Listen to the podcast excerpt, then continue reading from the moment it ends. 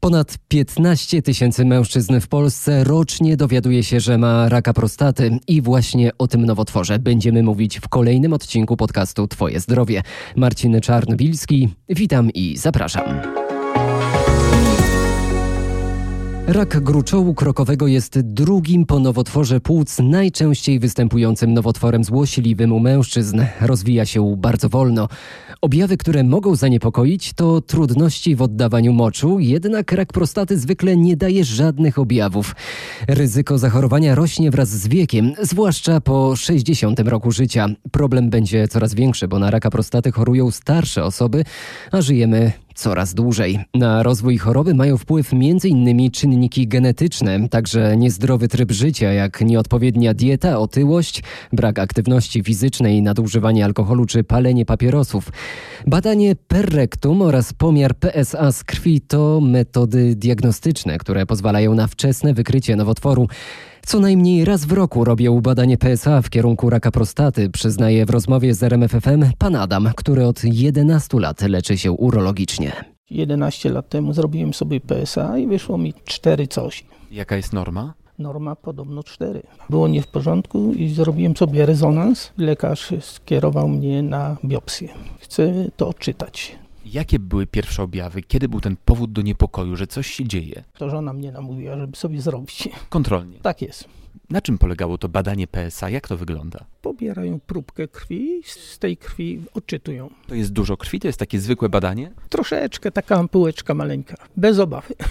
Badania kontrolne to podstawa, o tym na pewno pamięta pan Adam oraz pacjenci jednej z olsztyńskich poradni urologicznych, którą odwiedził reporter RMFFM. Jak często pan chodzi do urologa? Raz na pół roku. Kto przekonał pana do tych badań? No sam się przekonałem. W takim wieku trzeba się badać, nie? Po 50, także to jest takie wskazane. Zawsze duży ruch jest tutaj? Dużo, sporo ludzi zawsze jest. Co pół roku zawsze na badania? Tak, tak, co pół roku. Mam terminy ustalone. Dzisiaj zadzwoniłem do pani doktor i kazała przyjechać. I przyjechałem z Pasymia. Wcześniej robił pan badania kontrolne? Tak, tak już od kilku lat. Trzeba robić te profilaktyczne badania według pana? No ja jestem zmuszony, muszę to robić. Każdego pewnie będzie pan namawiał do tego. No na pewno, no, każdy zawczasu. Wybór metody leczenia raka gruczołu krokowego uzależniony jest od wielu czynników, stopnia zaawansowania choroby czy wieku pacjenta, mówi urolog dr Tomasz Wiatr. Skuteczne Mhm. leczenie oczywiście na wczesnym etapie, ponieważ w- rak wcześniej wykryty daje szansę na całkowite wyleczenie. I tutaj mamy dwa główne sposoby leczenia. To jest albo leczenie radykalne w postaci operacji, albo leczenie e, radykalne w postaci radioterapii. E, Wyniki onkologiczne są porównywalne, natomiast u młodszych chorych my jako urolodzy staramy się być bardziej agresywni i proponujemy najpierw leczenie chirurgiczne, bo w przypadku nawrotu choroby o leczeniu uzupełniającym w postaci radioterapii również możemy pomyśleć. A więcej o profilaktyce raka prostaty w rozmowie Michała Dobrołowicza z profesorem Adamem Maciejczykiem, prezesem Polskiego Towarzystwa Onkologicznego. Czy profilaktyka, jeśli chodzi o nowotwór prostaty, jest inna niż ta profilaktyka ogólno przeciwnowotworowa? E, Taka sama. E, Na pewno pomaga aktywność fizyczna zwiększona, na pewno unikanie palenia papierosów to jest też bardzo e, ważny element w prewencji raka prostaty. Jednak najważniejsze to, to obserwacja siebie samego. Jeśli jest jakaś zmiana, problem z e, oddawaniem moczu, to nie przeciągajmy tego terminu wizyty u lekarza. Tak jak mówię, w pierwszej kolejności lekarza rodzinnego. A potem pewnie szybko urolog?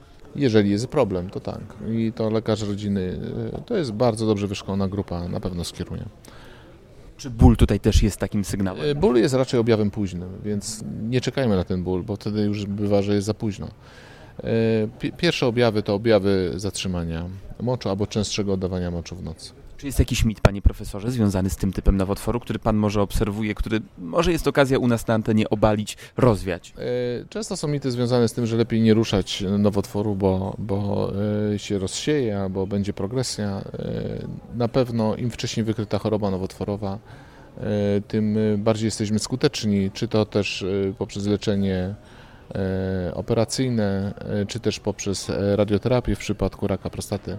Akurat obie te metody są zamiennie stosowane, równie skuteczne i równie efektywne. Czy jest tu jakaś genetyczna zależność? Czy jeśli ojciec konkretnego mężczyzny miał problem taki, to jest większe prawdopodobieństwo, że i tutaj będzie?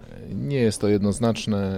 Raczej nie, nie, nie, nie prowadzimy badań w tym kierunku, chyba że coś niedługo odkryjemy. Ale to jeszcze w, jest wszystko w sferze e, badań. Na pewno nie jest to przydatne w praktyce e, codziennej. Ważne jest jednak, żeby e, pamiętać o tym, e, że w momencie, w którym pacjent ma ten problem, żeby trafił do jednostki, e, gdzie do, do takiego centrum, gdzie jest kompleksowe leczenie onkologiczne, gdzie może wysłuchać różnych alternatyw, różnego sposobu postępowania, tak żeby pacjent mógł uczestniczyć w procesie podejmowania decyzji terapeutycznych. To jest bardzo też istotne, bo te terapie dobiera się też w zależności od innych schorzeń u pacjenta występujących, przeciwwskazując zabiegów operacyjnych albo e, innych preferencji. Tyle profesor Adam Maciejczyk, prezes Polskiego Towarzystwa Onkologicznego.